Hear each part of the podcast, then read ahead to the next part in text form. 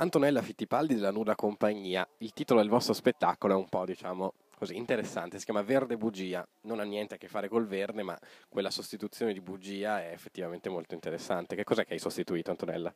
La parola speranza, no? Quando si dice verde speranza, in realtà ho cancellato speranza per sostituirla con bugia, proprio per far capire che le speranze che ci hanno dato negli anni sono tutte bugie come quelle di una guerra che potesse portare alla pace o di una rivoluzione ai fini sempre per la pace, la pace, la pace, la pace non è mai arrivata, le guerre non sono mai finite.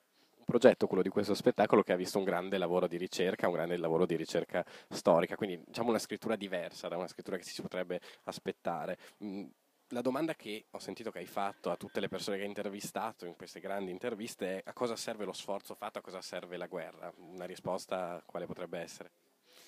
Eh, non riesco a trovare la risposta. Forse questo spettacolo, ho scritto questo spettacolo proprio perché stavo cercando una risposta e ho detto magari facendolo, magari portando in scena queste mie domande posso trovare delle risposte. Non le ho trovate neanche alla fine dello spettacolo.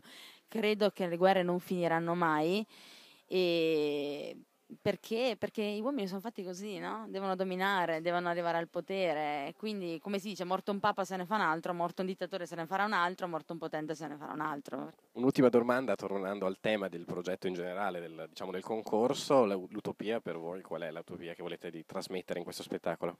L'utopia è la pace, perché sempre, nel mondo ci sono sempre delle guerre da qualche parte e la pace è la vera grande utopia, secondo me. Volevo partire raccontando l'utopia per il singolo individuo, nel senso non guardando così un aspetto così generico il mondo, ma proprio per la persona singola che si vede magari perdere tutto, la casa, la famiglia, le persone che ama, magari per una bomba, magari per chi viene assassinato, magari per chi va al fronte, per quella persona lì non è cambiato niente, cioè a che cosa è servito perdere tutto? Poi si ritrova magari a 90 anni a essere in una casa di riposo da solo, lì si dice a cosa mi è servito? A niente. Quindi utopia nella sua vita, l'utopia in generale.